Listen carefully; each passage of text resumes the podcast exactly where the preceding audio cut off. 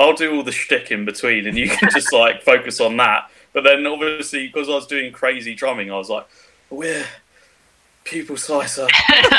Thanks everyone for coming out. I have to so say, unfit. to give an outsider's perspective on that show, I didn't go to that show and I wasn't in the band at the time, but one of my very good friends, uh, Slim Jim, James Humphreys is, uh, went to that show, sorry, even, and he said, So I joined Pupil Slicer, and he went, Huh, Pupil Slicer. I saw them, and he was just sort of staring at me, and I said, Well, what's the issue? And well, I don't, I wouldn't say it's bad, but it wasn't exactly right. And I was like, Okay. And he went, the drummer was like out of breath and weird between talking between the songs.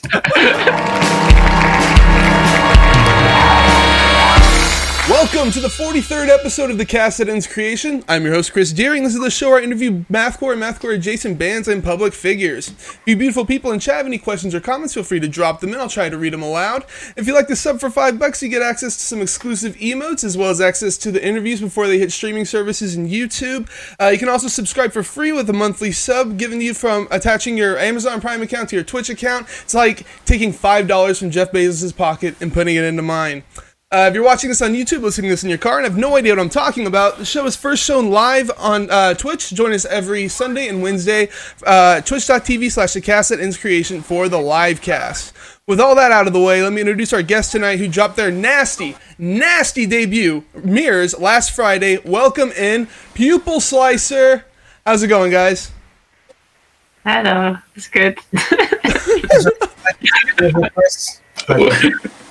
yeah, um, I'm Katie and I play the guitar and do the singing in Pupil Slicer. The others want to introduce what they do. um, I'm Luke. after you, after you, Luke. I'm Luke. I play that nasty ass slap bass in pupil slicer and shout, but not as much as Kate. Um, by process of elimination, I'm Josh, the drummer.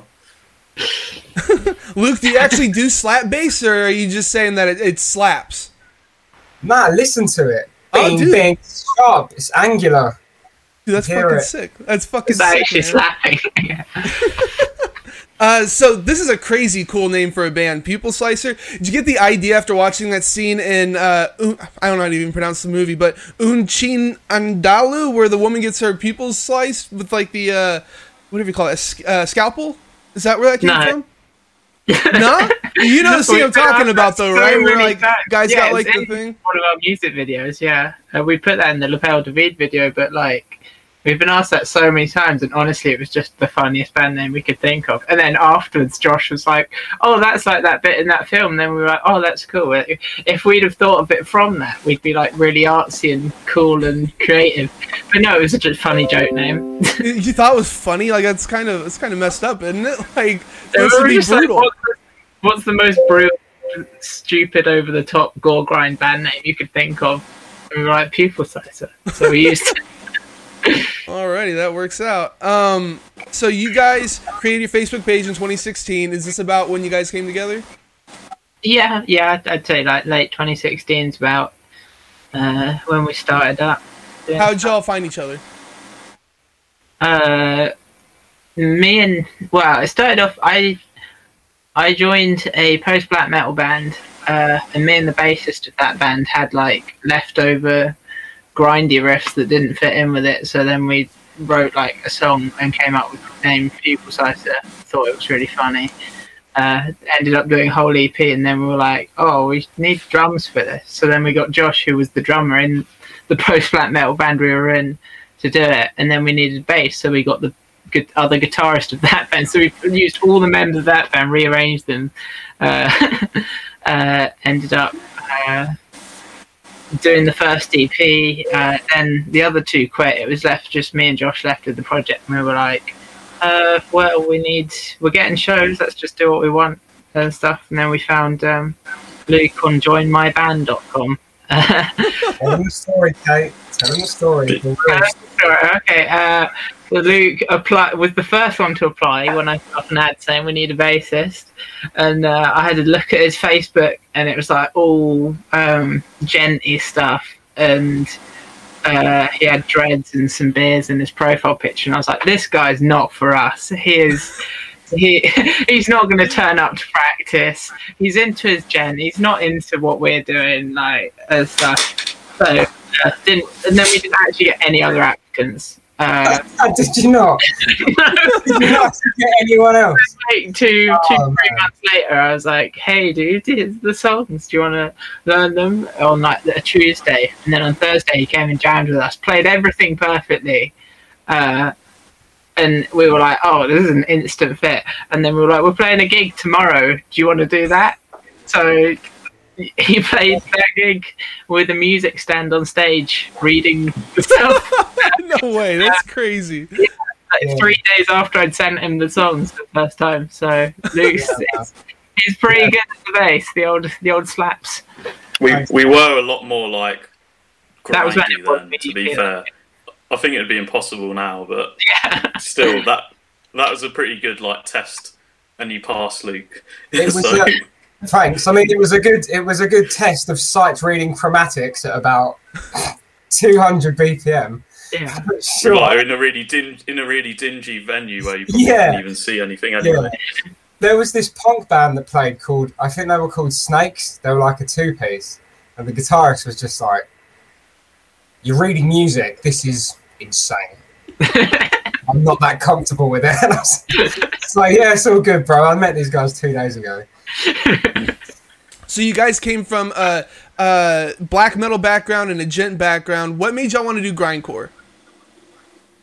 I mean, it was sort of uh, well, we all like various things. I think from the start. Um, well, it started off with just like we had funny. I don't even know what the riffs are. Like, I'm not super in. I I was only just getting into metal when we started. Like, I'd only been listening to metal for like a year or two, so I don't really know the distinction with subgenres and stuff. It's just riffs. Um, When did you then- start listening to metal? 2015. Oh, Maybe. Jesus. That's Uh, crazy. yeah, the first metal band I listened to was Deafheaven. Death And- Heaven are a metal band. Yeah, okay. Well, that's why I joined the black, post black metal band because I was like, I want to do something like Deafheaven. Um, but yeah, we just had like uh, riffs. Uh, I wanted to do stuff like Converge and Nails, and then the other guy wanted to do stuff like Carcass, and that's sort of the basis of the sound we had on that first EP. And then after that, that guy left, and I was like, I'd always wanted to do more mathcore stuff because I'd gotten really into Converge and Dillinger and um, and uh, those sorts of bands. And then Josh was really into Rolo Tomassi. Um, That's a sick we- band.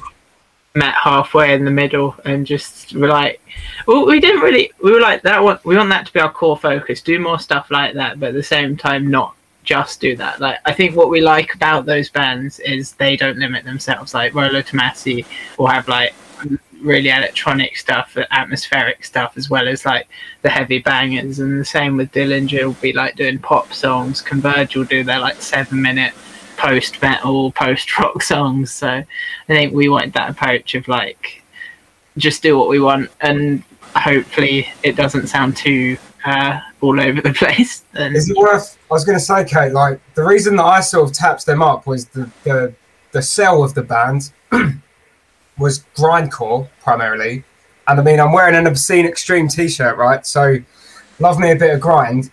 And at that time, I was playing an instrumental band, uh, a kind of yeah uh, intervals, monuments kind of posty djent band, which is obviously really hard work. And I thought, yeah, I can uh, join this this band um, and just mindlessly attack the top two strings with so much fuzz on it and just get really pissed and shout. Uh, and then I joined, and we well, I mean, we did that for a bit, and then Kate was what when um, well, you guys can actually play all the madness that I'm, I'm going to write now. So uh, we're re-pivoting towards being a technical mathcore band. Like, for fuck's sake, that's not the reason I joined this band. so I tricked This you. band. Yeah, and by the way, I mean, if we can still do a cover of Heartwork, um, Oh yeah. other Tarka stuff, I would most definitely be up for that. That would be sick to hear. Um, you, I will. I would agree that you guys definitely started out more of like straight up, like not necessarily straight grindcore, but it was definitely more grindcore leaning, like uh, more of the old school like Napalm Death kind of thing, mixed with uh, a little dose of Dillinger, and over time it gradually got more uh, math laden. Um, you all like in your new one, you have a bigger sludgy uh, presence, I would say, and uh, especially your last track sounds almost completely different from all your other stuff because you got actual melodies in there and black metal tinge and stuff. Uh, you even have like leads, which is really weird to hear in uh, grindcore. The only solo on the album. I'm sorry, what? The only solo on the album's on that song. Right. Yeah. So I feel like this must have been one of your last songs that you wrote, right?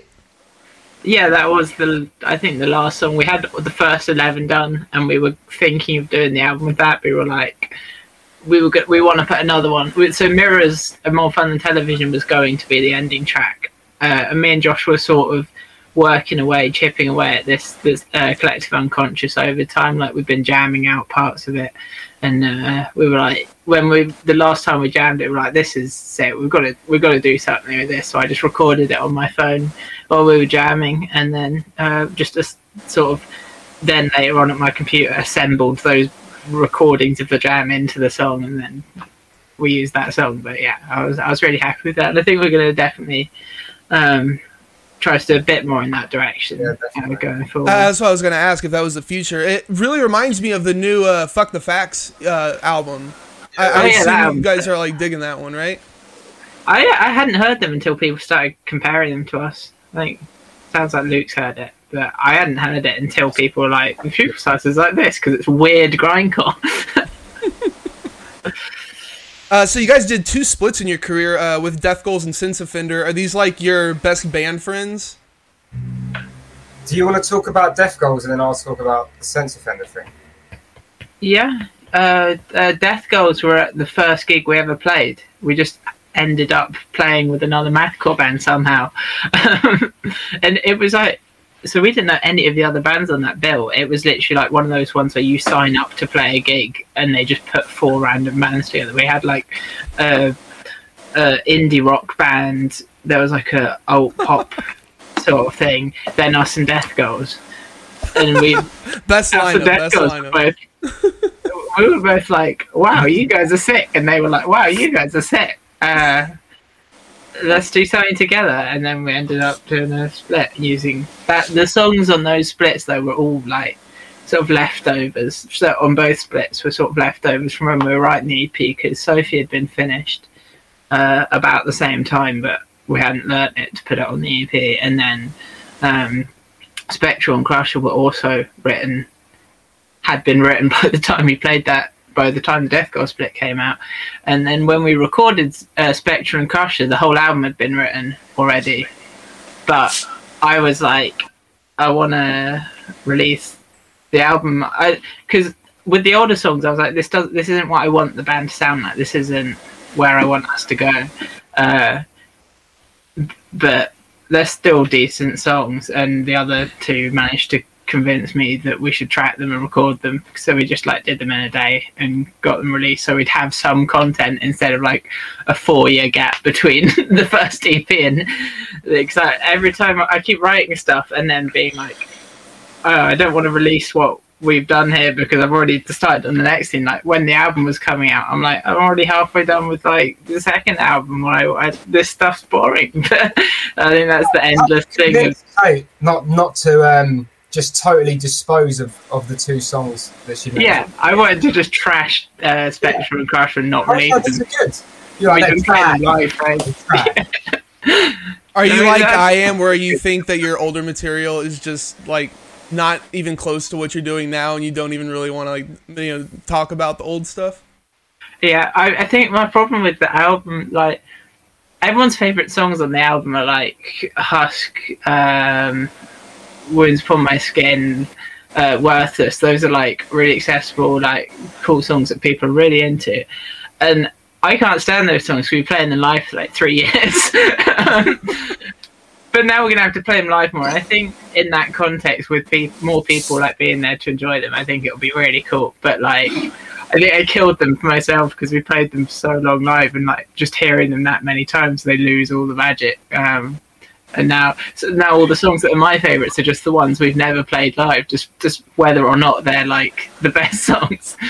Um, but yeah, it's uh, it's an interesting one. Sense Offender we just like met on.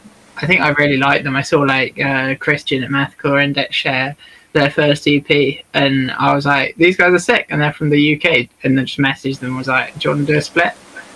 And then we ended up- but then we kind of cemented that, right? Because then we played that show with them. And we played up in a venue in North London called the DIY Space, which is kind of a, a cool venue because it's like a communal space that has like a bar and then it's on an industrial lot, so it's quite big. And then there's, I believe, like artist studios. There's a whole kind of complex thing. Obviously, going to North London's never a pleasant experience, and being South London myself. But um, yeah, we were were playing with Sense Offender, and they drove from Scarborough, which I know to Americans like driving maybe six or seven hours for like one show is fine, but driving from the far like northeast coast down to London to play that show with like ten people there um, was a lot. was a lot of commitment. Who headlined that show? Was that Hexis? Was it Hexis? I think it was Hexis. We played with Hexis quite a lot. Yeah, they I were a great. fucking love band. Hexis. They, tour like the madman, and also he Yeah. the They were doing like a 120 date tour. Yeah. We could have like played with them at the start and the end of the tour, like half a year apart, and we would have like. For then they'd just been going. Like, There was also a band on that who you probably like as well from the kind of math hardcore vibe called Harrowed. oh, Um, Harrod was. Yeah. Yeah, they're like a three piece, and I give them a shout out because they're down from where I'm based in uh, Kent, and the one of the guy in it has a studio and stuff. Um, he records a lot of the local um, Kent hardcore bands that are starting out and stuff. Um, so yeah, Harrods are, are a good band uh, from Kent. I just Shout wrote out. them down. I'm gonna have to check them out. Yeah, they're good, man. Recommend that. And they, so yeah, it was like Harrods, Sense Offender, Hexis, and Pupil Slices. So, you know, that's that like 2018, nine, 19? Hey, That- that was an 18 gig, I think. 2018 Mathcore Flame. Dude, that And, sounds uh, sick though. That lineup would be awesome. Since you guys know Yeah. Sense Offender, dude, get them to put out a full length. Like I'm waiting for that. They're working on it. They're working on it. I think. I think they're gonna do. An, I was gonna say they were gonna do another split, but that "They Live We Sleep" one just came out, so I think that was Didn't it. they do one with They're working on Geist? full length. Didn't they do one with Geist? No, they share a member with Geist. Ah, okay. That's what you're thinking of. Geist. I mean- I mean, it's worth, it's noteworthy because is uh, Andy, who's in Sense Offender, he kind did he mix and master the thing? he mixed and mastered that split, so yeah. Because it sounds it sounds like pretty. The mixing and mastering of that's pretty Yeah. decent. Like, We, we just like went in and DIY recorded it like uh, a studio. It's not DIY, is it? Like, it- it's sort of is like because yeah, we did it at a studio, uh, in, like in one go, and then just sent it off to this guy, and he mixed and mastered it, and then we're good to go. and then the only physicals that are available of that were just made by was someone in uh, Sharp Teeth Grinder, or was it one of their mates? Anyway, just some One guy in England, yeah, just made the tapes. Um, He just emailed us and was like, "Do you want Yeah. tapes of your split?" We were like, "Yeah," and we, he was like, "What do you want?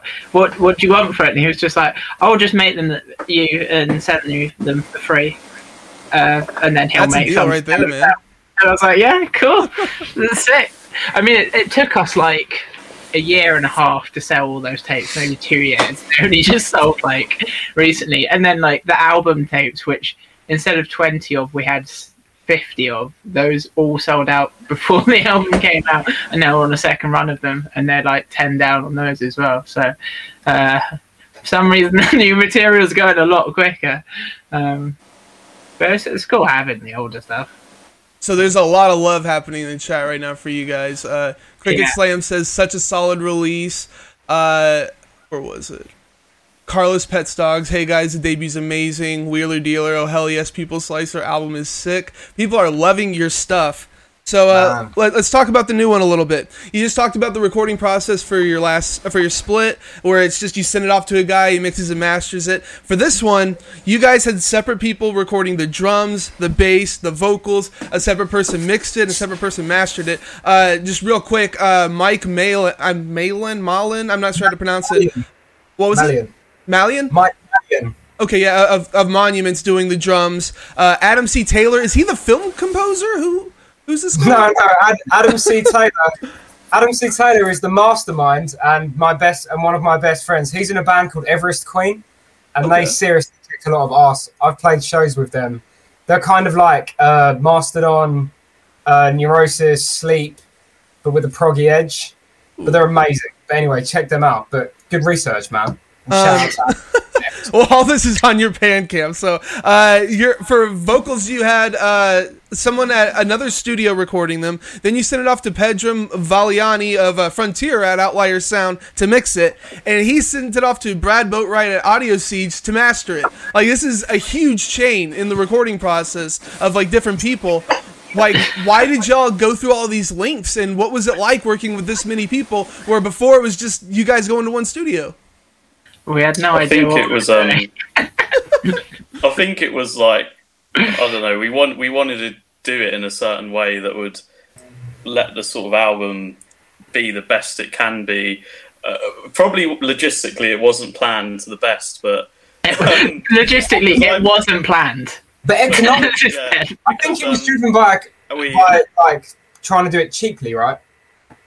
Rather than like spending ten grand in a studio or whatever. But go on. Yeah, we didn't want to do it all in a studio at once. It's really expensive, but we wanted it all to be the best it could be. So, like, I think Josh was saying about the drum process.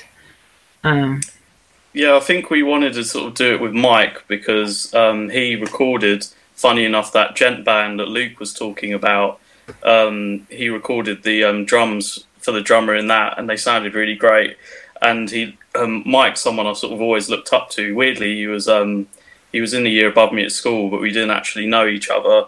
But I'd always really loved Monuments because it was sort of that first band that I saw where I was like, man, I could do this. I love metal drumming, and like he, he was like a bit of an inspiration because he was just above me in school. I sort of went to some of his shows, at, like supporting like really crazy bands like Periphery and stuff like that. So um, it was a really cool experience recording with him and getting to know him a little bit more personally. And um, yeah, it was just really, it was a really stressful but also fun four days. Me and Kate um, went and recorded it all, and it was a good laugh. But I think the guitar tracking was the next thing that happened, and that didn't Yeah. happen for like months after it. So I probably could have like spent a bit more time like learning the material and stuff because it was quite a mammoth task um, recording this album. Like when we we were all like broke before. when we were doing it as well, though. Like, so th- that was the main thing of like we did a bit, and then we're like, let's save money to do the next bit. Um, Yeah, I just bought my house and stuff. Yeah, I was pretty broke. So, So, uh, prosthetic didn't put up money for you guys to record everything. Y'all did it and then went to them. yeah, we uh, we sent it to them like Okay. three days after we got the masters back, and then that same day, like an hour later, Steve was like, "This is sick. I love it. Uh, let me show it to everyone else." And then within a week, we'd been signed.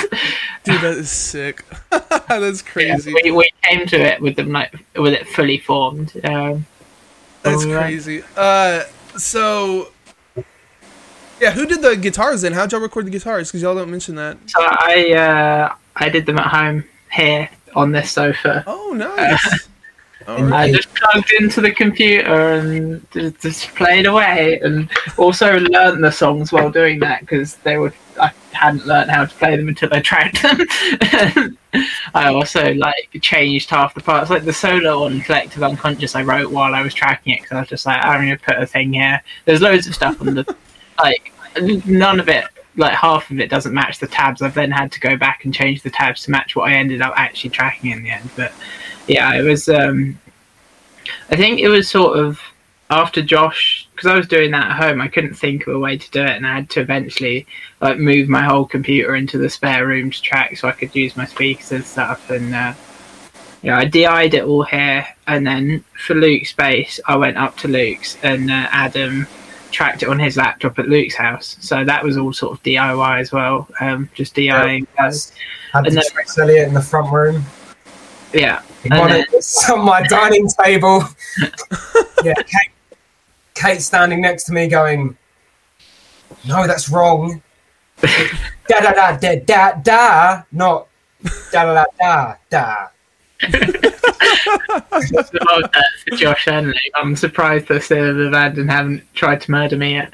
Uh, so I was, uh, I was quite a control freak when we were recording, but it was worth it in the end. I think getting the because like Josh would play the part he'd originally learned perfectly, and I'd be like, "That's sick," and that was perfect. But what if you did this instead, and then get him to do another take? No, I think like one example I can think of is like mirrors are more fun, and television has a lot of more sort of improvised drumming where it can be a lot more loose. And for that, we tried so much different stuff. And I think the end of it actually, where the drums are just really wild and sort of random, we just recorded loads and loads of stuff and sort of put it all together, sort of in that way. So. It, it, I think it was definitely worth. I- I think it was definitely worth being like meticulous because I, I I listen back to that segment now and I'm really proud of it. So it's it's definitely is worth sort of sometimes you know pushing each other's buttons a little bit, but in the bet with their best interests because it sort of give, gives you something you're proud of at the end of it. Right, you're all uh, uh, pushing each other to do your best. Yeah, It, it really Yeah. shows. It really shows, honestly. Yeah, Uh, and then I just went and re- actually. I had to record the vocals in an actual studio because I don't have a way to do that at home. And then that's how uh, Cam from Suffer, his feature ended up on the album actually because he works at the satellite uh, satellite studios where I recorded the vocals. And while I was recording Martyrs, he was like doing joke low because I used to be in a black black and death metal band with him. Uh, and he was doing like lows over the song while I was tracking it to have fun. And then I was like, "Those are sick. Do you want to record them?" Because that part was originally for Luke. Uh, and he was like, "Yeah, sure." And I was like, "Well, here's the lyrics written down. Uh, I'll go in the others. I'll go in the side and record you doing vocals." we just swapped places in there. Ca- that guy, Cam, his band is called Sufferer. Sufferer. Yeah, they're really cool. Black and Death. What, what does he call it? Like war metal. I don't know. If, uh, It's like you know, really angry and kind of death metal guys wearing bullet belts, playing they're very trad. yeah, like, yeah, playing, like with leather jackets. Yeah, playing like the most simple sort of angry riff. It's not simple. I mean, they kicked me out because I couldn't play the parts when I was in the band. True. Uh, I also was busy with. I started doing this project, so that's why they kicked me out. But we're on we're in good terms. I mean, like Karen recorded the vocals and did a guest spot, so we're all we're all cool. Um, It's should I answer the question in chat now or wait till questions Oh yeah, let's do it. Uh, what's your favorite or most crucial part of your signal chain? My, uh, I've not. I, I'm terrible with tech, so my signal chain is literally tuner, whammy pedal, overdrive. Okay. What do, what do you use for your DAW? Uh, Reaper, I think. Oh yeah, But everybody uses Reaper. It's awesome. really. I don't know how to use it. Uh, I get loads of latency and stuff. I'm I'm not good at recording at home. I much prefer playing with the real amp. But my amp's at Josh's in London, uh, and I haven't played it for like two years. Um, but yeah, it's because it's easier to move to gigs if we've got it there in London than I, cause I haven't got a car or anything. So we just leave it there. But I guess the most important pedal is the whammy because that's the only one that does anything. The others are like just like. I, I use a memory man. Uh, I'm looking at my pedal board. I can just show my pedal board. Um, right here. Uh, so I've got uh, tuner. Nice. I've got a loop station, which is just samples for live, so like interludes and stuff. Whammy ricochet, that just goes up an octave. Um, overdrive, and then I've got a a reverb which I just put on for like the ending of mirrors and collective, and then a delay which is only used to make noise between songs. A lot of things for uh, noise and stuff between songs. Yeah, songs. so the only actual things are like whammy, and then there's a reverb on like one section, and an overdrive. which goes with my 6505. I use that as my amp. Not, not that anyone cares. Not that anyone cares. No, no, about- no. I was going to say no. No, no, no, wait, wait. Guitarists care. Guitarists care. Yeah. I was going to say not that anyone cares about my signal, but I basically just use a SansAmp and go That's in. it. Yeah. But that being said, you know, a like, a lot of bass players are on the dark Darkglass hype, but my sort of take on that is that it all just sounds the same, um, and it's not a fantastic bass tone. I might get flames for that by people, other bassists, but I mean, maybe it's because I'm cheap and they cost 250 quid. But um, It's fine, Luke. AO Psych said uh, said that they he, he says he cares about your signal, so Yeah. Ayo Psyche. So, Josh, what's the most important part of your signal train? The drumstick, I assume. I don't know what any of anyone's talking about. I was zoned out. Sorry. I'm just I would say that because drums. the album has gone bad, I've made a personal pledge, and I have said this to the band, and I'll say it now. to buy a pedal. I'll One. actually get a proper pedal board because I've got a delay pedal. I've got like a Q-Tron Auto Wah. Um, so you know I can be Bootsy Collins and Justin Chancellor. Have you uh, used those? Not with us yet. Well, yet I haven't used. I, I did. You know what? I used them a couple of times. Like, Didn't we jam like with Yeah, the like- wow. you know, like that. I'll bring a bit of that and do some delay, get a couple of different distortions, a compressor, which is very important. I should get a compressor for Because clean. my, my slap sounds crap sometimes through the uh, direct from the DI into the desk. So Yeah, and then compressor dream. for flaps. it's to get a Gallien-Krueger head, and we're like singing that would then. be sick. So That's what's the setup. Talk to me in two years, and that might be it. So you mentioned guest vocals. Uh, you also got Carson Pace to uh, be on a song, and I'm not sure who Gas Rizzardi is, but I know that's a sick first name. Great. yeah, yes, that's it. But Uh, that's quite a weird. That's quite a weird one because um, I used to play in a deathcore band um, before all the Pupil Slicer stuff called Witness the Darkness. Um, this was like literally like six or seven years ago, and we actually had Gas as our vocalist. But it's only a year, like five or six years later, when we started playing in Pupil Slicer. We, I think we randomly got a gig with his we band. bumped, no, we bumped into like- him first, didn't we? At, at the Employed to Serve like Warmth of a Dying Sun launch show, I think. That Oh yeah, that's how it happened. the first time yeah. we've seen in years. It's the first time I met. him. Yes. Is that his So real we- we name? were in a Gas.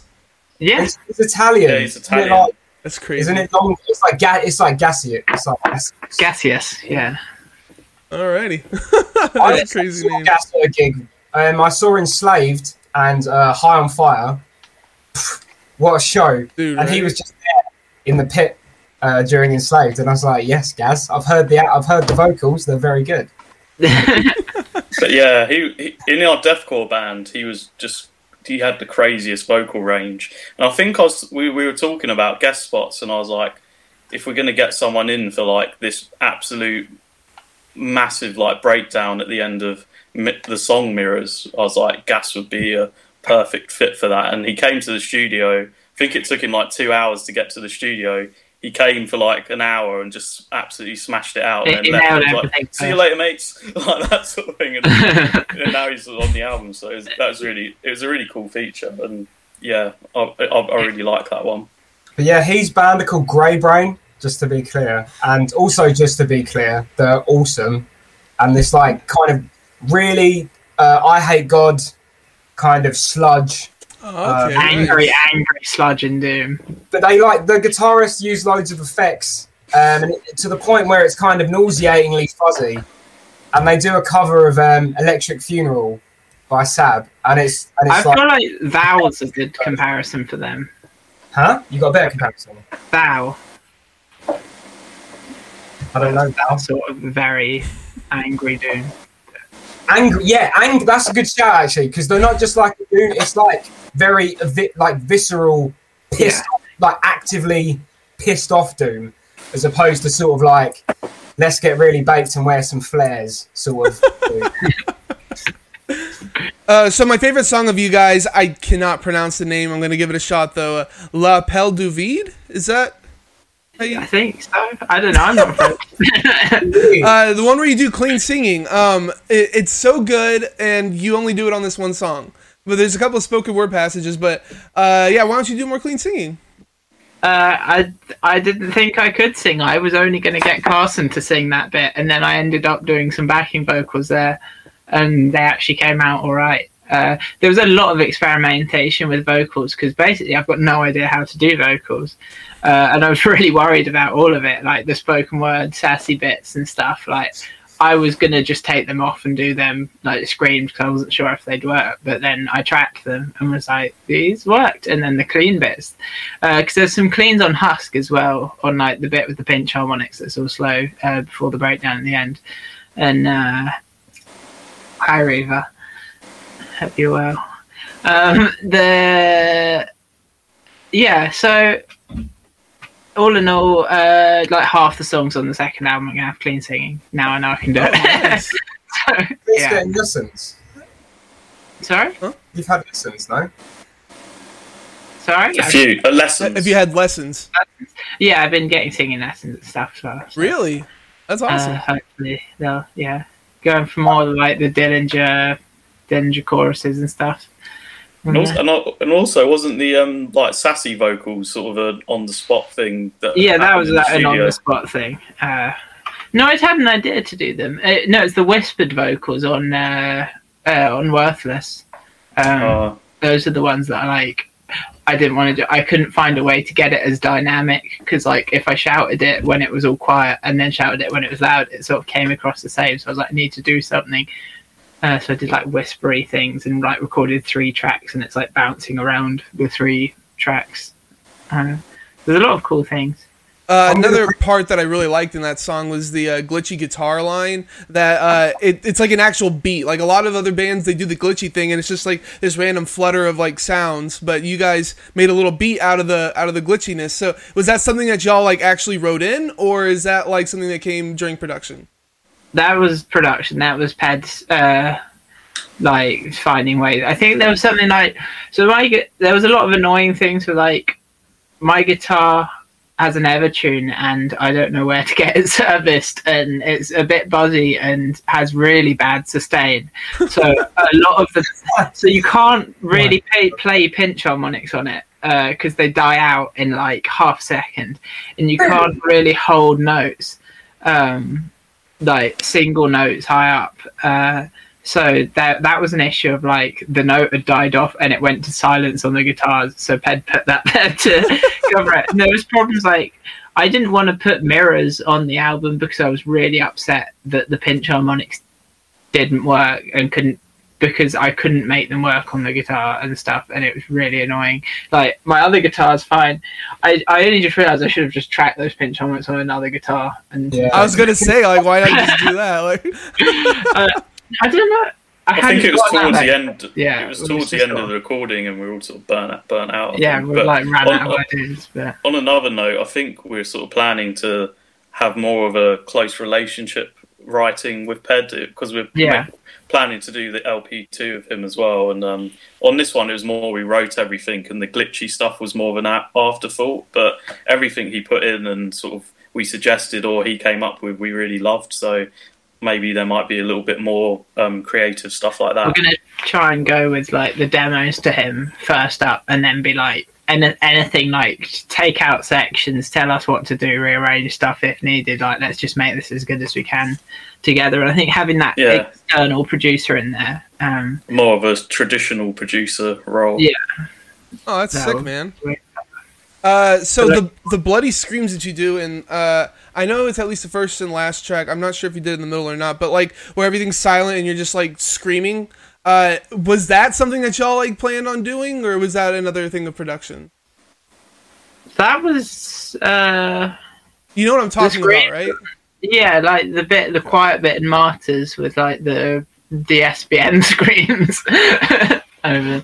Um, yeah, that that was just sort of that. Just did that in the studio. That wasn't planned or anything. That Uh, it comes across like- really good. It's good at like building that tension. And then I like, what. Uh, it's weird. Like every track um, took so long to track. Like because I can't do vocals properly, and I'm still I'm getting lessons, so I can. But like I burn my voice out after like an hour or two. So it took like two months to record all the vocals for the album. Um, but for some reason, Collective, the Collective is almost entirely one take on vocals and is the first take. Um, just because of the emotion on it, and that song means the most to me personally. So, I sort of um, I went in there. The f- I think the first like bits at the start before the song really starts going were like separately done and layered.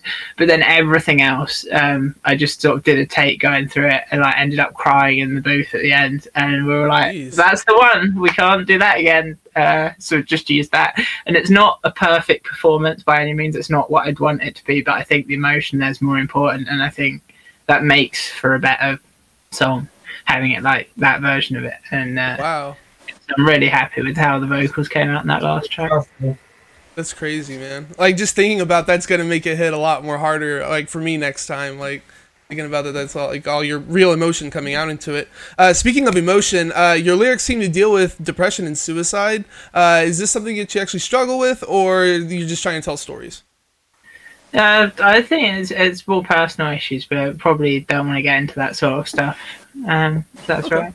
Okay, that's cool. That's cool. But yeah, this is a very personal album. I think I tried to talk about. So like, there's a lot of stuff drawing on personal experience, but uh, at the same time, you don't want to just make it really personal. I don't want it to be too obvious about things. There's a lot of obfuscation of like also telling stories at the same time, like interlocutor. Interlocutor. I don't even know how to pronounce that. And I called a song it. but, uh, that whilst like it's coming from like a personal place, it's also like I'm trying to tell a story in that song at the same time. Uh, and a lot of that's that's the case with a lot of things where like I'm also trying to put multiple layers of meaning, so make it vague enough that someone listening can like read the lyrics and take their own conclusion.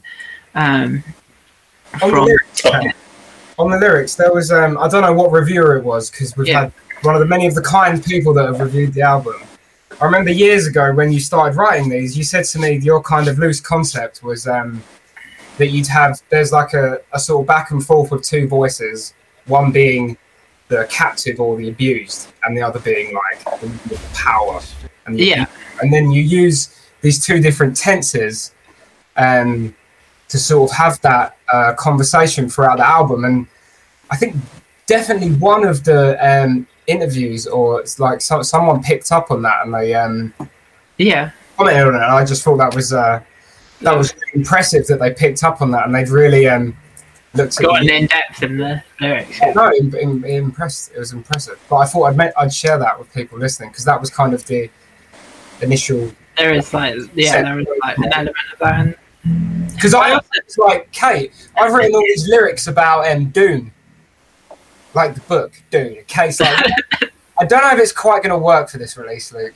So maybe the next album is going to be a Dune concept album, and plus, Dune, Dune should have come out by then, so the market will just be so right. Um, yeah, I think I, I think and also an important thing is like if you listen to a song, like if you think of like your favorite songs and like the lyrics and stuff, you can find lyrics that you really connect to and you really enjoy and like really speak to you. But that's probably like nothing like what the artist intended when they wrote those lyrics. Like you're pulling your own meaning from it when you're reading them and listening to it. Um, unless you go and like search for ages to find out exactly what that song's meant to be about. So I think you've got to write it with an element of like having it so that people can get multiple meanings. It can apply to multiple things. So while I've got my own personal meanings with songs, someone else can have their things and then find something really meaningful in that. So I think that's sort of the approach for for. I think it. I think it definitely comes across that way. Like I can sort of look at the lyrics from an outsider perspective, and I think you do have a talent for like vocalizing more universal feelings um, than an than a lot of other um, sort of lyrics I've sort of read and stuff. Because it is it is a hard it is a hard skill to sort of vocalize and put down sort of things that relate to people on more a gen on a general level than sort of saying exactly what's happened and these experiences have come from. Very true. Yeah. Um, I just want to remind chat, you guys can drop questions, comments, any. Um, let's move on to your artwork. Got uh, the album art up on screen now. Uh, who did it? Uh, Nick, our friend, well, again, that djent band that was discussed, which is called Cravassian. Um, if anyone wants to check it out, You've got Um, all the band names, man. You just know everything. Cravassian. That's that's my band with Nick. Um, Nick Povey did the artwork. Okay. He's uh, he does lots of collages, um, and he's he's a good he's a good friend of ours and a very talented guy. I saw uh, his Instagram. It looks really sick. He does a lot of good art. Yeah, he Yeah. did the collage for the Sense Offender split and the and the one for L'appel du as a single. Yeah. So maybe we'll get Nick to do the next one. I don't know, but um, he does really great artwork. I think like this one was already already made, and I think we we were looking through stuff, and I remember I can't remember This if it was a he just like he conversation linked between it to us all and of was us. like, "This will be sick." But uh, like he linked it. I wasn't keen on the original image at first, and then like it sat with me a bit, and then like I looked back at it and I was like, "I want to use this for the cover." I don't. I remember like looking at it and thinking that is the album cover. Like I had more that feeling. I just was like, yeah, that's that's it, sort of thing. I could just see it. It just struck me as a really striking image, and maybe you convinced me see- that. that yeah. I don't know. I can't remember exactly how he spoke about it, but I remember just thinking like that. I think once I'd like played strong around image. I think once I played around with it, squared it up, put the text on it, and the, like the white square and stuff. Because I think that I got that idea from like uh, uh, Dan from Mastiff was saying like he'd help with the cover of Sweet Eats it, um, and their covers have that sort of like very bold square sort of thing on it, and I quite like that being like anger and breaking it up and like the glitchy strips through it and stuff. So I think I, I then went and used that um, and did all the layout for the LPs and uh, the tapes and stuff. Uh, Yeah, for it the- definitely fits. Definitely fits y'all sound. yeah, I encourage people to check Nick's stuff out. Like the guy sometimes just uploads him like spitting bars for like ten minutes, and then also plays drums. He tells me he's got an electronic album to put out um, I, of like lo-fi ambient music or whatever, like Godspeed worship. And then equally, I, throughout lockdown, I've been working on an instrumental kind of project uh, with Nick, sequencing drums. Um, and that's kind of uh, like Devil Sold His Soul, Miserable Sad Boy, um, post hardcore.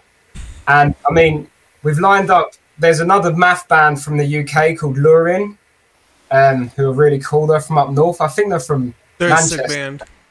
you know them? Yeah, yeah. Yeah, so yeah, they're from Manchester. And I think he's, he's in a couple of days, he's booked um, some studio time to go and do vocals on it. So, oh, that's, be a little slicer. That's a little exclusive. I'm I didn't know about that. That's cool.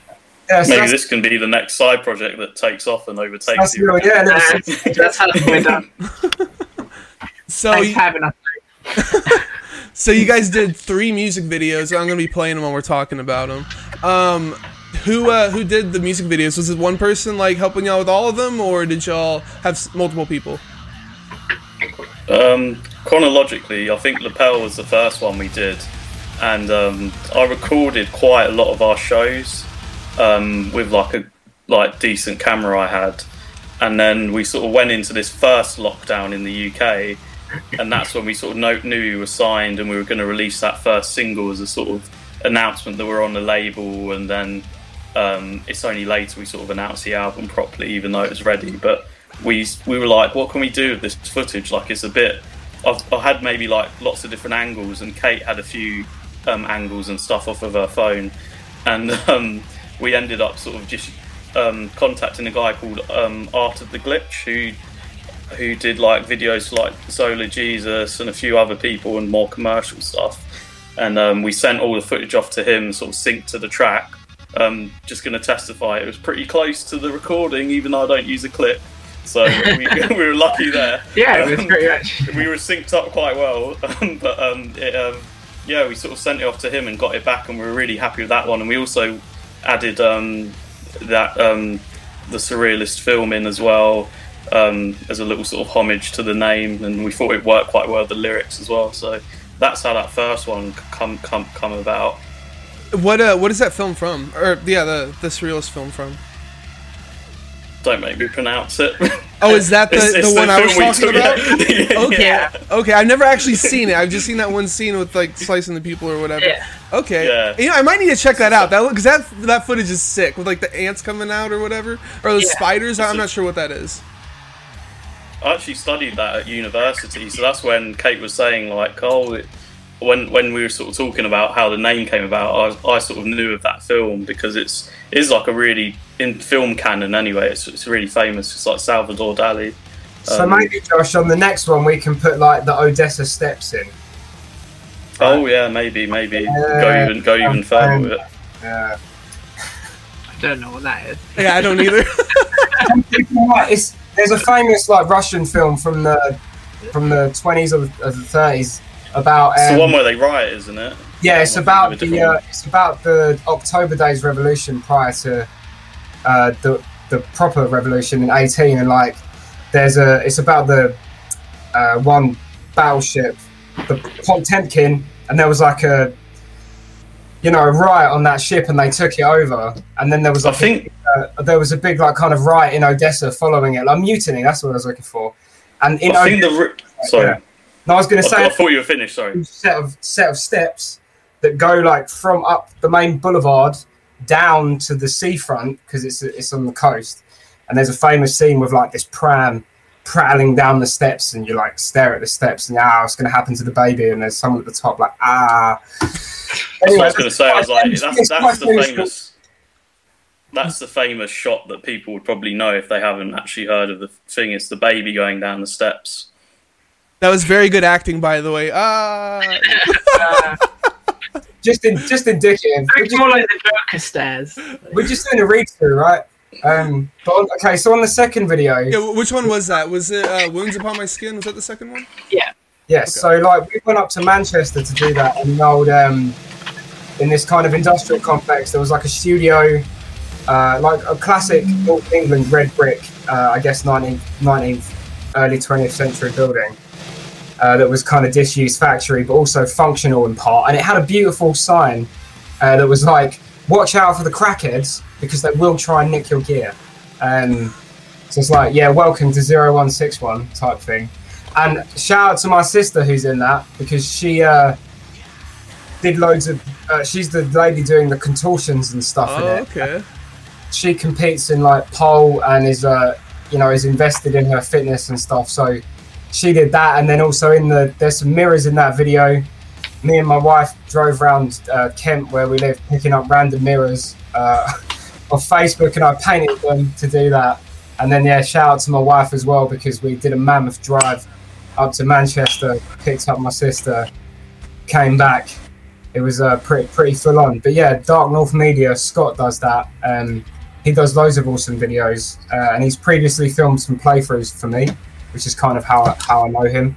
And also shout out, I believe he started a wedding business, Yeah, White North. which is White North. Yes, very marketing there. So yeah, shout out. My favorite bit of trivia from that video is at the end uh, when I it's me in the mirror and I throw the hammer at it, smash the mirror. I missed, uh, so it cuts to the mirror being hit by Josh throwing it instead. Oh, I get all the bad luck. Yeah, I didn't want to see. That was my tactical ploy. I missed on purpose, so Josh had had to take the bad luck. Yeah, we paid them to go and throw the hammer. Everyone who was there, like Scott, he's his missus who was taking photos, my sister, my wife, everyone just walked as far away because Kate's quite like clumsy, let's say. so the pros- the prospect of Kate with a Throwing hammer, hammer backwards. yeah, everyone was just like cover, move as far away as we can from Kate. Yeah. If anyone comes to one of our shows in the future and Kate jumps in the pit with her guitar, boy. just say like, you know, give it a little bit more breath than you would normally because you might get chomped in the face. Uh, like when I twatted uh, Nick, the guy who did the uh, the art, I twatted him in the head with my headstock once, and he was like bleeding, and I felt real. I was like, "Oh my god, this is awful! I'm so sorry." And he was like, he was like bleeding. He was like, "This is sick. I'm having a great time." That's awesome, man.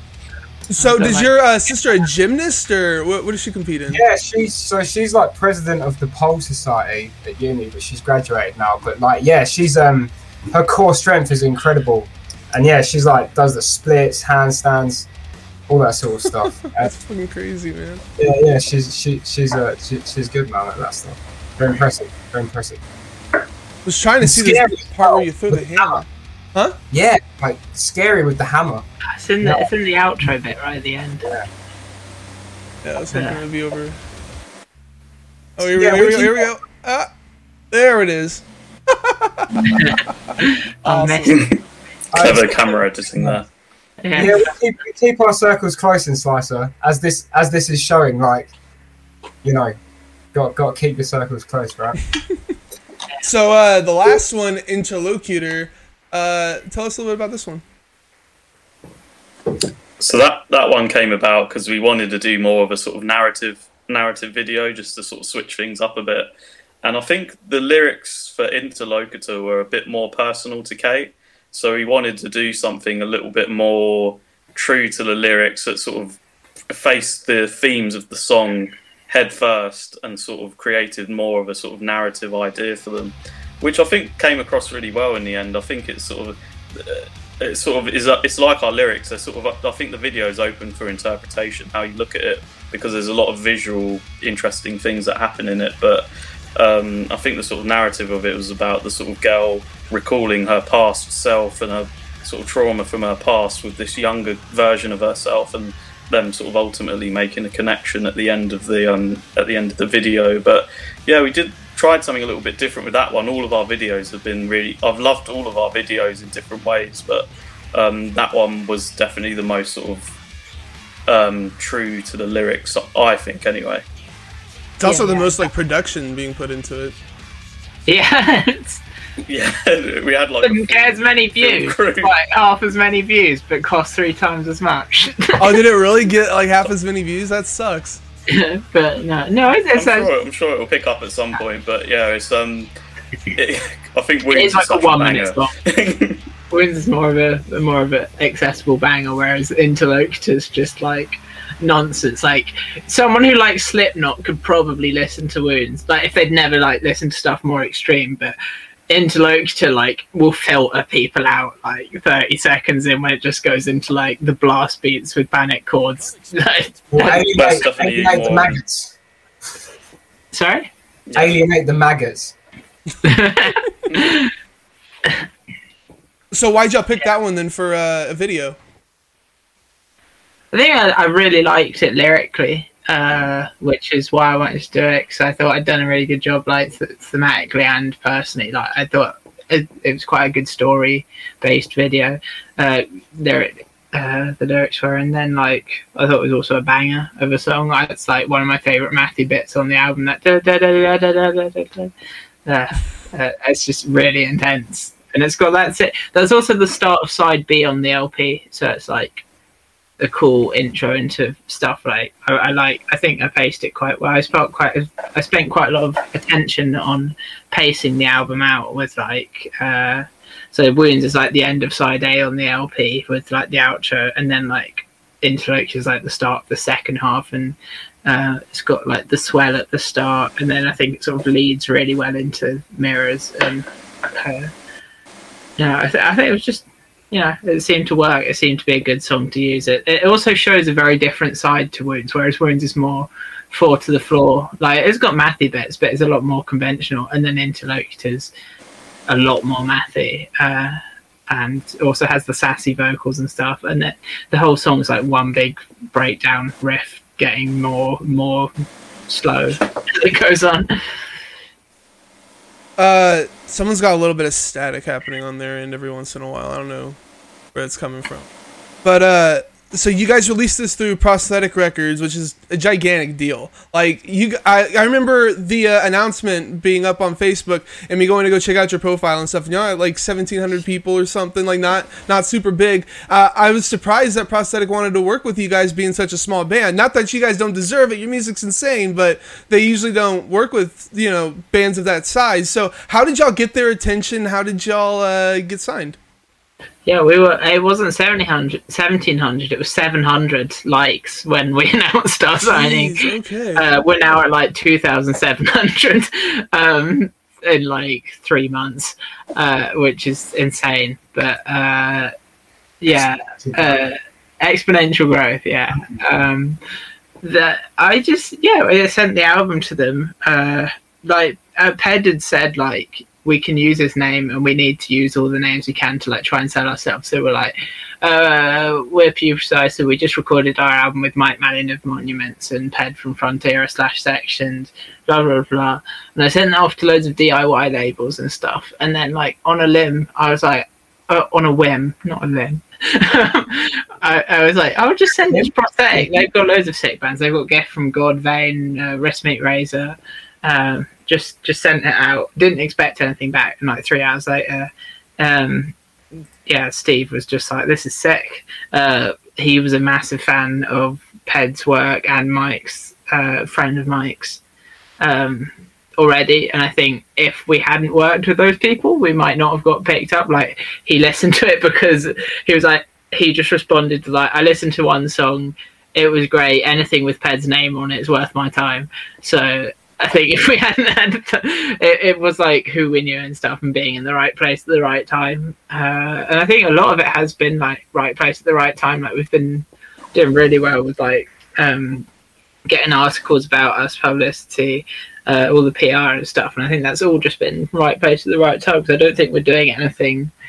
Um, well, there's two angles to it. Like there is a combination of right place, right time, and another thing of like we want what we're doing to be as good as it can be, so we're taking our time with stuff. Like this album took, it was finished writing in like October 2018, and it wasn't mastered and done till like May last year. So it, has been a long time coming. Like we wanted to make sure it came out as good as it could. Um, I think I think to summarize, it's like meticulous Meticulous and luck, uh, both coincide. Oh, I was going to say, I was going to say fortuitous and meticulous. Fortuitous, fortuitous and meticulous. Fortuitous, thank you. Yeah, fortuitous, meticulous. A combination of the both can lead yeah. to great things.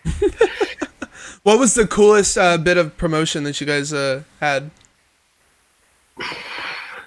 What's I mean, the thing that me, you saw? You like, "Holy for, crap!" You got Josh. For for me, it was definitely getting played on BBC Radio One on the rock show. Like it was um, picked up by um, Daniel P. Carter, who's nice. sort of a big name in the rock and metal scene. Um, and we were so, nice. so surprised that he, when we got played when we got played by them, um, and that was a really cool moment because it was sort of for me personally, it was like quite a, a you know I think metal, this sort of craziness of metals, really extreme and stuff. But I've, you know, found a bit of common ground. Cause my parents obviously know BBC radio, so we all listen to it together. And we're in this horrible lockdown at the moment, and it was just a really nice moment to have it sort of on our national radio. So that was so cool. That is crazy. Yeah, the Radio One thing definitely, because I've been listening to the Radio One Rock Show for like forever, and the Punk Show RIP, um, which isn't on the BBC anymore. But yeah, like Daniel P. Carter, I guess is like, do you know do you know who John Peel is? No. Well, he was like the kind of music mogul in the UK that discovered a lot of like those extreme, like a, a famous example is Napalm Death. So like he was on he was on BBC Radio and he like championed Napalm Death and Carcass and Morbid Angel and all those like extreme metal bands uh, from the 90s. And I guess obviously John Peel's passed now, but uh, an equivalent, to me at least, would be Dan P. Carr, right? Um, given his position on the same station and stuff. So to me, it was kind of like, oh, damn. And yeah, as I was as I was motioning, he's played it. Tw- he's played us twice. So Dan, cool third time, please, mate. yeah, I'd say that's the same, man. I also really like the um, Revolver piece that just came out. Um, that's going to be in the spring issue. It's also on their website, and that was like a really in-depth chat. Although it's like yeah, it's made it's been made to sound a lot more like uh, heavy than the conversation was when the interview. But I was just like chatting about my life, and then it ended up being like a super well written, like in depth life story of like how I got to where I am with playing music. But um, that one's really cool. I, I did read that article. It was really good. It is. We've been reviewed by Dom Lawson a couple of times as well. Who's yeah. like not sure that he's like editor in chief at Metal Hammer as well. Yeah. Oh, okay. Yeah, yeah. Like personally on Instagram, I have his thing when he's like listening to, and I'm like, oh, Dom Lawson's now listening to my band. That's great. That's awesome. Uh, Rem, uh, Riot Act podcast, Rent Free's review of us was cool just because um, I've been friends with him for years. I uh, met him at, in New York at Dangerous Game Plan shows, and like yeah, he I think he uh, does stuff for like Hammer and loads of UK newspapers and stuff. And uh, yeah, that was that was cool to hear his thoughts. And also the guy, the other guy on his podcast is another guy who works at Metal Hammer and wrote our review that's in Metal Hammer. So it's sort of all everyone knows everyone. I mean, on, on the Metal Hammer front, we also did an interview for Metal Hammer Greece, and Yeah. we've got one coming up for another We've country. got a feature coming up in in Metal Hammer UK uh, next month as well. Yeah, So, like. Metal Hammer Poland. Where are they? Portugal, Spain, Germany, dear Poland. Metal Hammer. Man, y'all's Well- heads must be just spinning from all of this. Like, does it ever Yeah. feel like overwhelming? Yes, yes. That's Yes, very. wrote that same word to, to the guys this morning in our like uh, in our chat that we have. I said, "Are you not a bit overwhelmed?" And I was, I said, "I am." I ended up in hospital. Really? yeah, I mean, I don't know if it's uh, related. I think uh, I thought I was having like a heart attack the night we were played on Radio One. It wasn't related to that. I just felt like that. I ended up in hospital. Like, got home and they were like, "Don't know what it was. It might have been like a panic attack or anxiety attack." And it was terrifying. But like, I think Yeah, it was an anxiety attack because you were like, "Oh no, more than ten people might come and see us now." but yeah, so I, I'm definitely feeling the pressure stuff. Yeah, the, dif- the difficult sophomore album is already playing on my mind. Right, right. You're gonna have to top this one next time around. Only because, like, a consistent part of what nearly every single review says is this album is dope, but I can't wait to see what these guys do next. So, like, I was talking to my wife last No, night. No, I don't feel the pressure because I've already written most of it. So I'm like, I know how it's going to be. So I'm, and I'm happy with where it's going. So Yeah, I was like, I hope I don't got care what people think. bangers in the chamber. I think the, the main the main things I take that I'm really happy about is all the things reviewers are saying is like I want to hear more of this stuff. These are my favorite tracks and stuff. Those are the exact things which I've thought and am doing more of in the second one. So I'm like, perfect. Is uh, It's hopefully people will be happy. It's definitely ratified a few things that I was had doubts about on the album as well, which I think is good because it's good to know that um, sort of people are thinking the same things that we are about LP two. What were some of the things you had doubts about? I, don't, I think like stuff to have like a little bit of breathing, more breathing room on the album. Um, you know, maybe sort of home in the home in the writing in sections. Maybe um, you know more hooky, mathy bits of it, more mathy and interesting. Like I think we sort of already had them sort of thoughts, and then um, we sort of seen sort of similar people sort of say that they have them similar thoughts. I think a couple of production things people said, I was a bit like, oh yeah, I kind of Yeah, my production. I was not entirely happy with how the guitar tone came out on this, but what everyone's like the same things people don't like about the guitar tone when people have had a problem with it are the things I had. So uh, there's not really been someone criticizing something I really liked about the album. It's just been stuff where I'm like, yeah, I felt the same. I would change that in future. And also, like the main thing it's like if this is all calculating infinity, the next album would be Miss Machine, and that is like a few people have said that like is that the direction this is going to go because collective unconscious is more like that and like honestly i've already been writing that and like it is that direction because it is like half the songs have clean choruses now and like uh, whilst there's not less math there's probably more math because the mathier bits are like unplayable to me at the moment and i can't wait to have to learn them it's going to be great And then, and then LP3, LP3, we totally dish the, we totally like just get Yeah. rid of the math and we just go full metal. And it's like Maybe. Mercyful Fate and Judas Priest Ahoy. yeah, That's what I'm talking about. that'll be Yeah. good Get up there in full metal, me, uh, leather outfits and stuff, and bring on the motorcycle, like you know. oh yeah oh, yeah. Dude, I mean, Kate could be the next metal god. You know what I'm saying? By the way, like Judas Priest are meant to play a festival, um, the one of the main festivals in the UK this year, and I hope, I so hope they do because, man, I fucking love Judas Priest. I've never seen them. I really want to see them. I think I saw him one time uh, with uh, what was it? what do you call him? Heaven and Hell. Ronnie James Dio be, uh, Nice. fronting Yeah, Black Sabbath. yeah, oh my god, dude! I was so glad I got to get uh, see that before he died. Like, oh, it was amazing. I saw that at Hellfest, man. Like Dio. Uh, Oh, fuck yeah. He's the real goat. He's the real goat. True.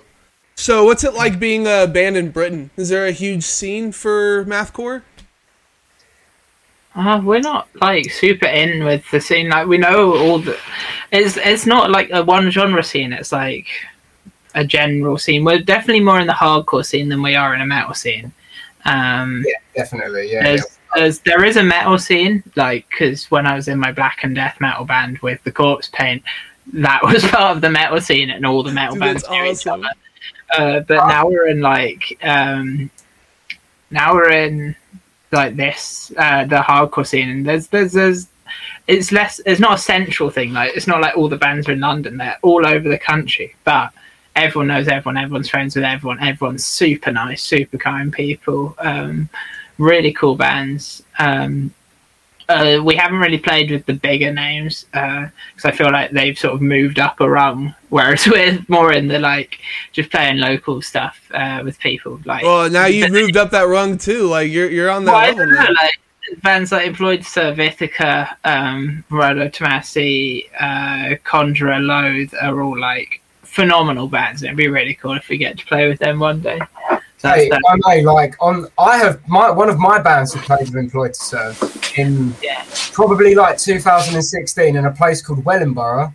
Yeah, they've blown up like in the last four years. So I saw them like opening a free entry event, a free entry show in London uh, with Full of Hell once. That was the first time I saw them. That was so sick.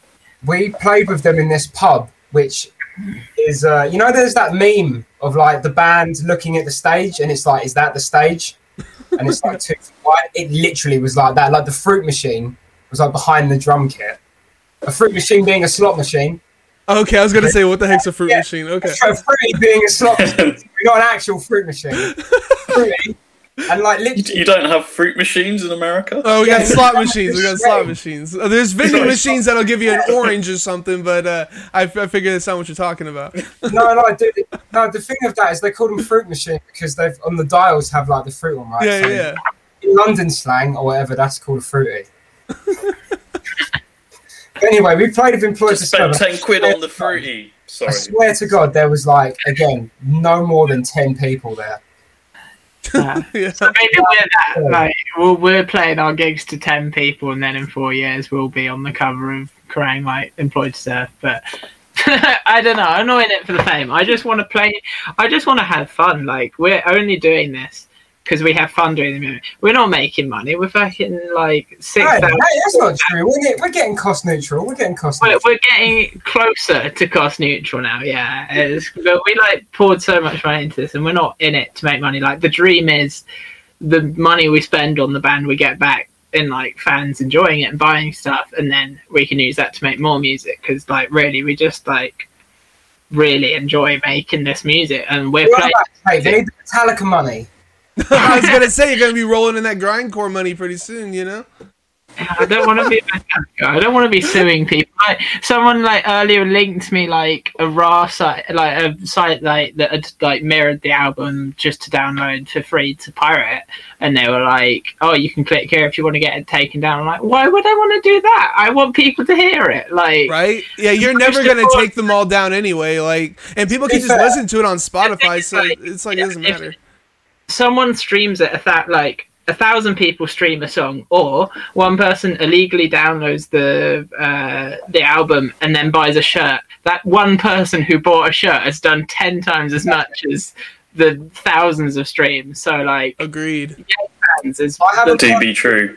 I have a personal rule, which is that I do download music illegally to listen to on my phone, so I don't want to use my data. But if I listen to that album more than five times, I have to buy it because at that point, Okay. I actually quite like it. Like, Yeah. that's, my, like, that's my personal rule. That's a good rule. I like it. Or buy a Yeah. shirt. In some way, support the band because it's like you need to stop taking the piss now and put it your pocket and buy something. That's my rule. So you guys have Yeah. played some shows. Pirate um, mirrors now. Sorry. you guys have played some shows. What is your best show so far? It's I not really enjoyed the last though. one. One of my favourite shows I've ever played is I got one of my death metal bands got to support Decapitated. That's one of my favourite shows. Ooh, That's not nice. people slice, mate. No, but he said, "What's your favourite show?" Oh, what's your favorite Pupil Slicer show? How about that? The the, the uh, we I like I really like playing at the Dev in Camden. The Dev's like a really famous uh, metal bar. I guess, and a, com- a comparative one would be like St Vitus or something, but way smaller. Um, but yeah, it's, it's that's like one of the main spots in London to play. Um, yeah, we played there with Godmother. because like the sound desk is really small, like twelve track, like next to the till at the bar. it's like so small, but yeah, it's like the, one of the main metal spots in London. Playing there, Yeah, the well. gig there was we were with uh, Godmother, Alenka, Dead Hands, Absentees, and another band. I'm sorry. I forgot That's like one of those places that's on your bucket list, so you got to check it off. but yeah, like Godmother there was insane. Like uh, we were, we were, they were like climbing and everything, and we, we played quite early. We we were meant to be like third up, but then like the two opening bands both were like, yeah, we're not going to be there in time, so we had to open instead. Um, it was still like fairly busy, but by like the end of the night, it was packed, and Godmother were like climbing everything and hanging upside down off everything, and like you know the the usual thing they do, like being like the band that Ben from Dillinger says is like the next Dillinger. Um, yeah, my my favorite's probably like Josh was going to say one. I'll let him say his one. So I'll pick another one. I agree. Do you want to say yours first? Oh, I thought you were like leading me in there. Sorry, go on. Oh, okay. Well, I, I was just because you were going to say the Chind one, right? yeah, yeah. Yeah. So Oh, I, that's- so I'll say like the the Frontierer one. Uh, we played with Frontierer and uh, like memed our way onto the show. By, um, the the venue was like, "What UK band do you want to see support?" And we got all our friends to put Pupil Slicer there, despite none of them coming, and us like bringing no one to the show, which was really bad. Um, but that gig was insane. Like we were playing and. We, Right, we looked out into the crowd. That was my first time on uh, vocal duty as well because our singer quit like two days before. Um, I had to learn all the songs uh, and play them at the same time, which was not fun, uh, very scary. And then we looked out into the crowd and I was like, "There's all of Employed to Serve. There's someone from like, uh, okay, what other bands were there, Josh?" Was I remember the dudes from Tesseract were there. I was like, damn. Child- my childhood favourites. Playing- Yeah, that was that was really cool. Yeah, Did you like a- feel a lot of stress doing that and like seeing these bands that you look up to out there in the crowd watching you? I think once you start playing, it's like it all goes because it's just like Yeah, it was, it was really fun once we actually started playing. But I remember like we had like a little dressing room, and I was like poking my hat, head onto the stage, and I was like, "This is so much busier than our u- usual shows." And I think I actually remember doing all the sort of shtick between the sets. I had like a little microphone set up just purely for that. 'cause you were doing I- backing oh. vocals then. I did a little bit, yeah, but I think I wanted to like take the pressure off of Kate a little bit because she was doing the vocals for the first time. So I was like, I'll do all the shtick in between, and you can just like focus on that. But then obviously because I was doing crazy drumming, I was like, we're Pupil Slicer. Thanks everyone for coming out. I have to so say, unfit. To give an outsider's perspective on that show, I didn't go to that show and I wasn't in the band at the time, but one of my very good friends, uh, Slim Jim, James Humphreys is, uh, went to that show, sorry, even, and he said, So I joined Pupil Slicer, and he went, Huh, Pupil Slicer. I saw them, and he was just sort of staring at me, and I said, Well, what's the issue? And well, I don't, I wouldn't say it's bad, but it wasn't exactly right. And I was like, Okay. And he went, the drummer was like out of breath and weird between talking between the songs. He said, and then, um, and then he's been to like most shows that we play. He, he comes, he's come to like a load of them, and he was like, since I kind of joined, it like filled the hole, and he was like, you guys are now like a unit. Um, so yeah, and he I was talking to him the other day. So you know, he's been he's been a, he's been with us since that point basically. So that's been a lot of a lot of evolution and growth since that point. I think my hmm. fellow bandmates would agree. Did you say you had a dressing room for that show? Yeah, we've had a dressing room for like two shows. I think two or three. Fancy. It's very fancy. Uh, well, uh, so the other show where we got a dressing room, uh, we pl- we were opening for this gig. It was like at Boston Music Rooms, which is like a pretty decent venue in London. We were like opening it. We played our set, had a great time, got like a bottle of whiskey between the three of us. This was before Luke joined. Uh, we finished that. We were really drunk, and then we were like, we should have just been like chill for the evening, but we were like, let's get another one. So we got another bottle of whiskey, started drinking that, and then like halfway into like the third band, I like smashed my face. Uh, I was headbanging too hard, smashed my face into a monitor, and had to go to hospital. Jesus. Um, I'm very accident prone, and I've got I've still got like a scar on my yeah, face from that. So uh, the lesson from then was like I've just stopped drinking really since. Uh, but uh, yeah, that was the, that. So don't get drunk on the literally and on having a dressing room. uh, Josh, what was your favorite show? Oh yeah, I thought we should just sort of go off on one there. Um, we did like a really um, sort of DIY punk show with our mates in Chind, who are all share the same members as Death Goals. So like the um, the brainchild of um, Death Goals is our mate Harry, and he plays drums in Chind. And I think the vocalist is now the drummer of Death Goals, if that makes sense. And then, um, um, so like we, we played like a little DIY show of them, ju- and it was our last one before lockdown, and it was like it was pretty packed out. I think there's probably like 80, 90 people there in this like really tiny underground bit of a pub, and it was just like it was just really good times, drinking, chatting to friends in between sets, and like all the Yeah, it bands were really good. as well. You know the thing about like shows like that, right? So hardcore shows, at metal shows, yeah, no one really cares about the earlier bands or before you play. So they'll just be outside having a smoke at the bar. At hardcore gigs, people actually just come and stand at the front and stare at you and wait till you play. And I remember we were like sound checking, and I was like, bam, gab, gab, bam, and these, and then these hardcore kids were just like, yeah. I was like, okay, these guys are actually pretty intense. Let's see how this goes. But yeah, that, that show really popped off. And there was another band that played called um, Shooting daggers. Shooting Daggers. Yeah, there's a couple of women in in, in the, well, maybe they're all women in the band. There's like one guy, but yeah, they were like really cool, um, really cool, like mathcore. Like I no, no, know, like a punk.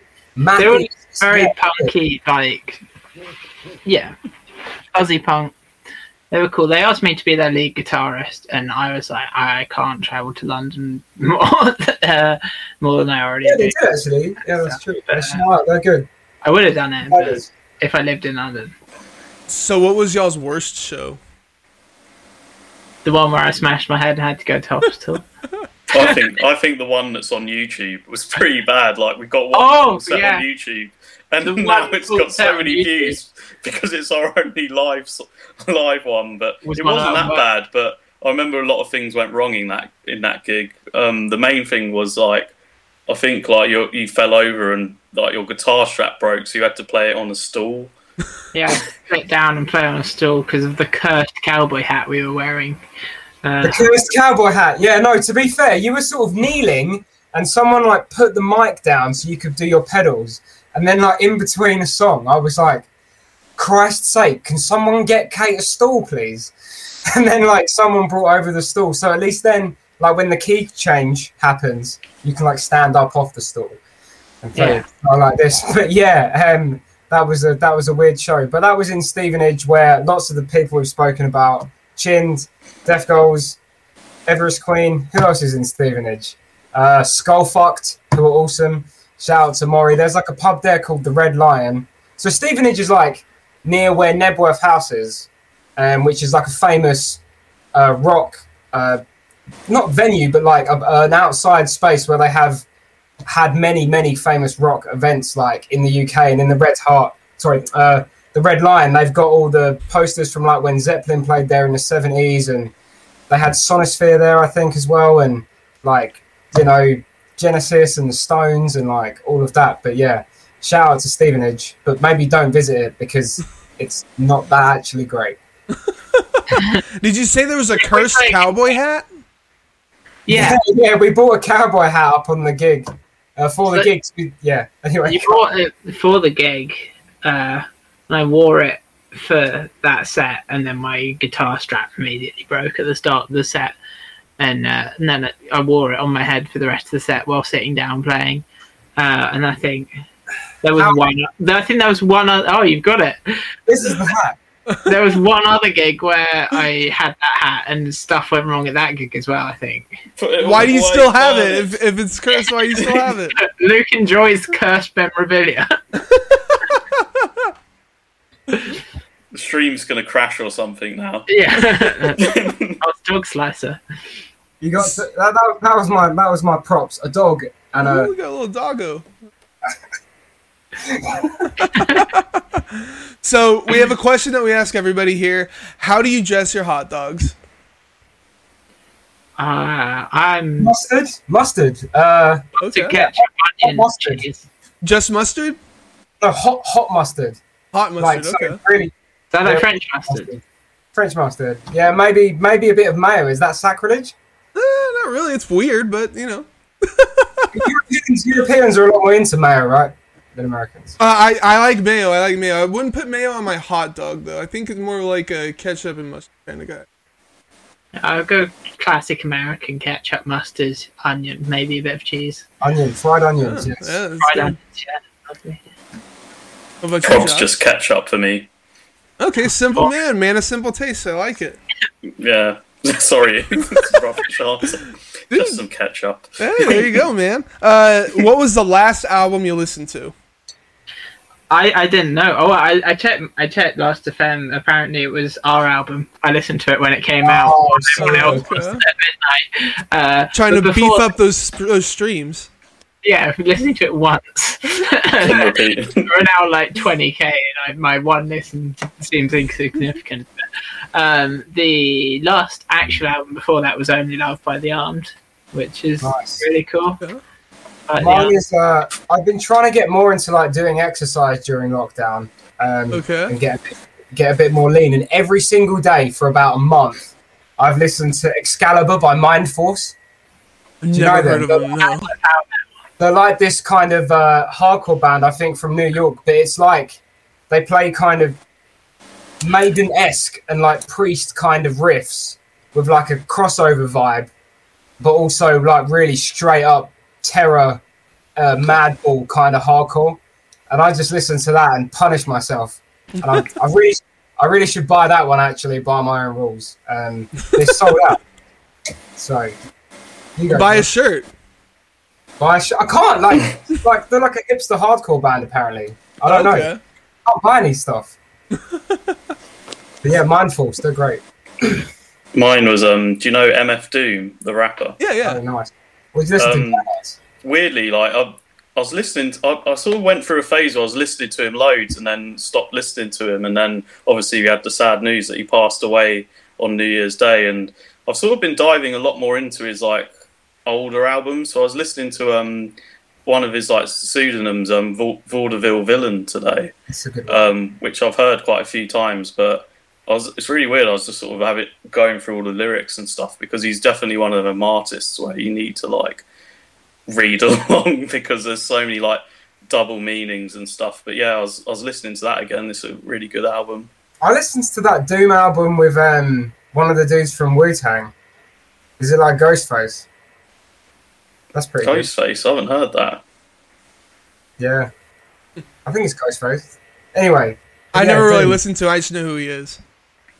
Yeah, he's good. He's a really good. Like I don't really listen to much underground hip hop, but he's definitely one of my favorites. Like I definitely fit the sort of archetype, just nerdy the- sort of music guy who just On only the- listens to MF Doom. But yeah, I do really like him.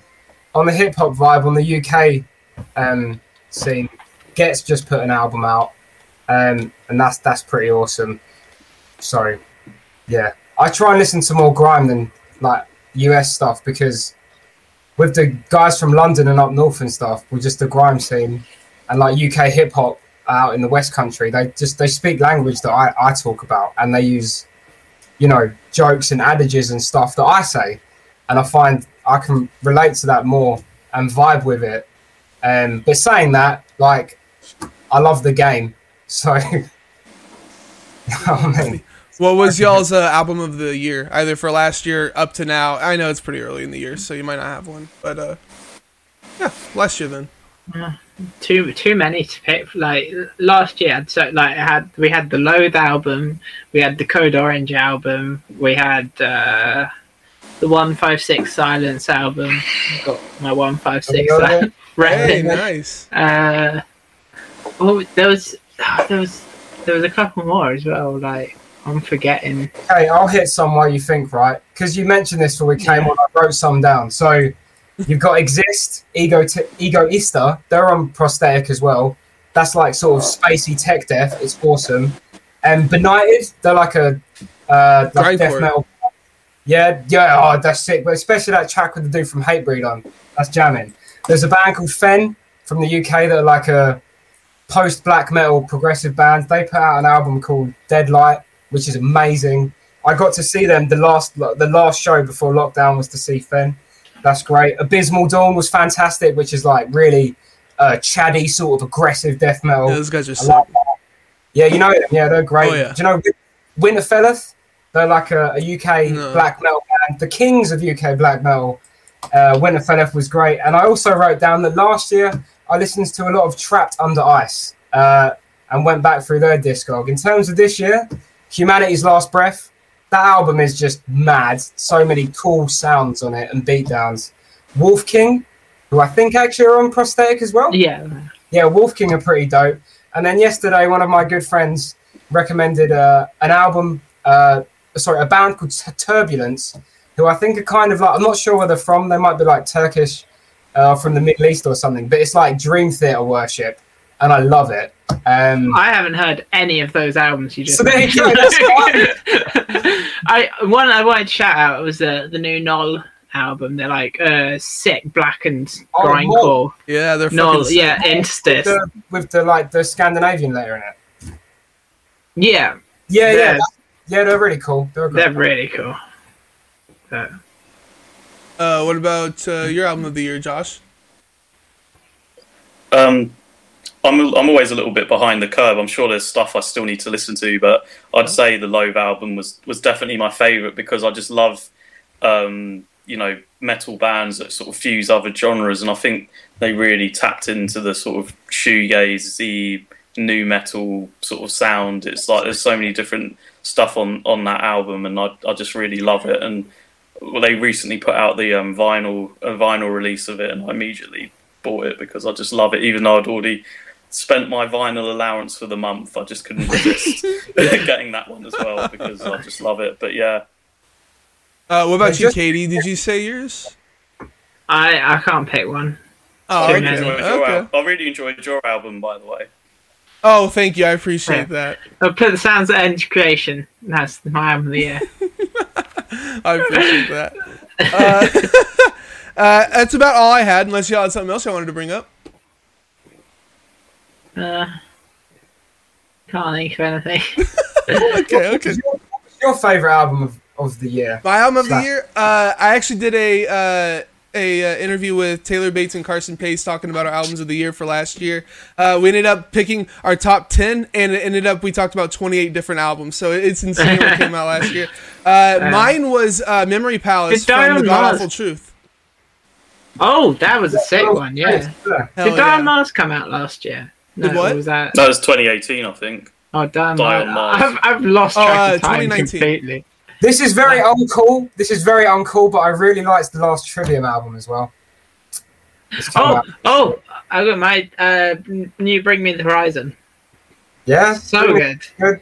So good. Oh, there was I one listened other to- topic that we needed to touch on. Um, are y'all? Do you have any touring plans in motion? Or I know there's still like you know COVID and things, but uh, are y'all working on anything right now?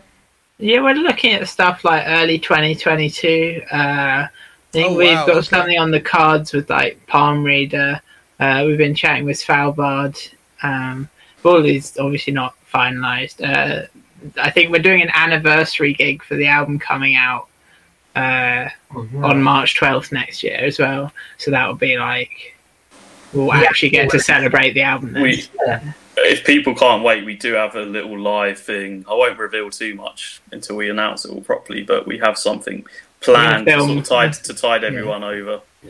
So Hopefully the y'all aren't trying to do anything at the end of the year or anything like that? No, not yet. I think it, stuff might get pushed back, so we're just like we'll, we'll take stuff when we're off of. But yeah, we're uh, Okay. I feel like Yeah. uh, next year is really safe anyway, so you know ne- next that year won't get like you gonna know be the canceled. main. Yeah, I but hope- it's just so much effort getting stuff cancelled over and over. Like we've had shows, a show that was booked for like May, and uh, that's being pushed back like three times. Yeah. Uh, we were going to play with Pound. Um, do you know them? Like the Oh yeah, oh yeah, Pound. yeah, that's uh, yeah. The the the um Ryan like I listened to us and really liked us, and they were going to come over here. So maybe we'll do that at some point. Um, pound slap so high. Oh yeah. So Okay. yeah, Well, I uh, think oh. the gig that Kate referenced there was um was well we might hopefully we get to play a show where there's a band from the UK called Cruelty. The, Oh, yeah. actually quite oh, like them, yeah, yeah, yeah, yeah. They're really good. They're really good. I'm actually trying to get Yeah, them you on the show. Right, yeah, so Yeah. he, he asked us, one of the dudes in that band asked us to play. But I mean, the thing with that show is, um, Cruelty were going to headline, and then do you know Renounced? Have you heard of Renounced? They're like a UK. Uh, Sammy from Employed Serves in renounced as well. It's like his main band. Um, Ah, they're, like a, they're like a kind of classic 2000s metalcore band, um, like, done really well. And they were like a kind of big deal, but they were like supporting. Yeah, I think it's because Cruelty's on. Church Road, and Church Road is Sammy and Justine from Employed Serves record label. So Sammy was like, "I'll get renounced to play it." Uh, Who else So, did yeah. Who else did they slate for that show? Do you I remember? can't remember. There's a lot of hardcore. It was Yeah, all very hardcore. yeah, let's go and play a hardcore show. And Kate's like, I'm Yeah. scared of hardcore people. I'm like, no, it's fine. Too much karate. Uh, Deturus V got my merch pre-order new drop coming this winter. We've got another drop coming sooner than that, like in a month or two. Uh, but that'll just be a like limited run share. We'll probably do something later on in the year though. Like it's not like that's it until our next album. I'm sure we'll come up with uh, some stuff. We just want to make sure that like what we're doing's cool uh, and people be interested and want it. So. Yeah, and everyone who's waiting, it will be on the way soon. We're just waiting on LPs, but um, I've got all the merch, and I'm just waiting to post it all out. People waiting on bundles if they're watching this. A t- a t-shirt design that I want to get off the ground one day, hopefully, is um, you know, like the Kill 'Em All cover. I kind Yeah. of want to do, that, but like slice them all, and then have like a sort of Kate just like slicing something or her like silhouette. And then Okay. have, like slice it with the end. Uh, yeah. So hopefully, you know. My only pushback on that is I don't like Metallica. so yes, it's me we ruining think- everything. We need to think of the meme. Yeah, it's the meme. I, I kind of agree with you shirt, though. but- Metallica's very overrated. See, we're I'm fuming. Josh does not agree. Josh does not agree. No. Yeah, I know what you mean. They're, they are bigger than metal almost, so I know what you mean. But I, I love Metallica, and I shan't have a bad word spoken about them. I like Metallica, but I'm more, I'm more Maiden, personally. I like Maiden a lot more. I like Maiden a lot. I like Megadeth a lot. I don't like Slayer. Uh, that's my sacrilege. Raining the Bl- Radiant Blood is sick. But Did anyone- Did anyone ask us like cool questions that we totally like haven't addressed at all? Or anything like that? Um, I don't really think so. It's just a lot of a lot of love for the new album, man. Well, anyway, I appreciate all of that, and we all do as a as a group. It's beautiful. So, if you'd like to get absolutely pummeled into oblivion, you should. Uh, well, where was I? Yeah, you should. Oh my god, I totally messed this up. Let's do this again. If you'd like to get absolutely pummeled into oblivion, you need to drop what you're doing right now and check out Mirrors, the debut album from Pupil Slicer. Uh, you guys are on Facebook, Instagram, Twitter, and Bandcamp, as well as all the streaming platforms. I see you also got a YouTube channel that hasn't been updated in a bit. Hopefully, we're getting some playthroughs pretty soon. Yeah, we might do. I think we've got playthroughs on the card, so yeah, we'll get Okay. content out. There's an old play. Yeah, I have no beard. I look like a different person. Go and- Uh, do you have any other social plugs that I missed? uh, we've got some of the.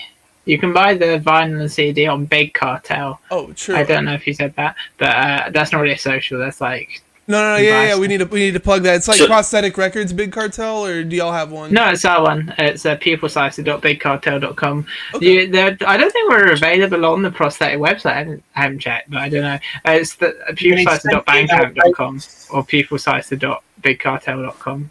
Okay. And just what we and just one more. We do have a little bit of leftover merch from when we did a little drop with Mm. the first single. Um, so we've got one beanie left and like two shirts. So if anyone's really desperate for merch um, and like them designs, they're still. If you go to our Bandcamp and go on the merch, We've page, got three album Left. shirts left as well. Just like an image of the album cover on your shirt. No, it's like we've got fancy. We got designs commissioned. I think they're pretty cool. It's like Got one glitchy. of those designs. I think on a white T-shirt with like Yeah, we're gonna. I think we'll put the mirror do like an album cover thing at some point. But Yeah.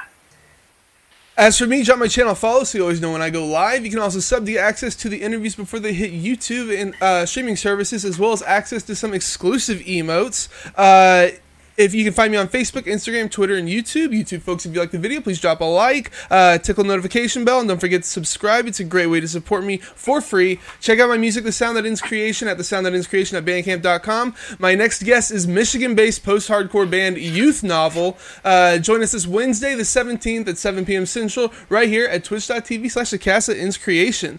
Uh, thank you for being here, guys. Hope you all had a good time. thanks. I'm gonna celebrate. I'll play out the uh, 43rd episode with.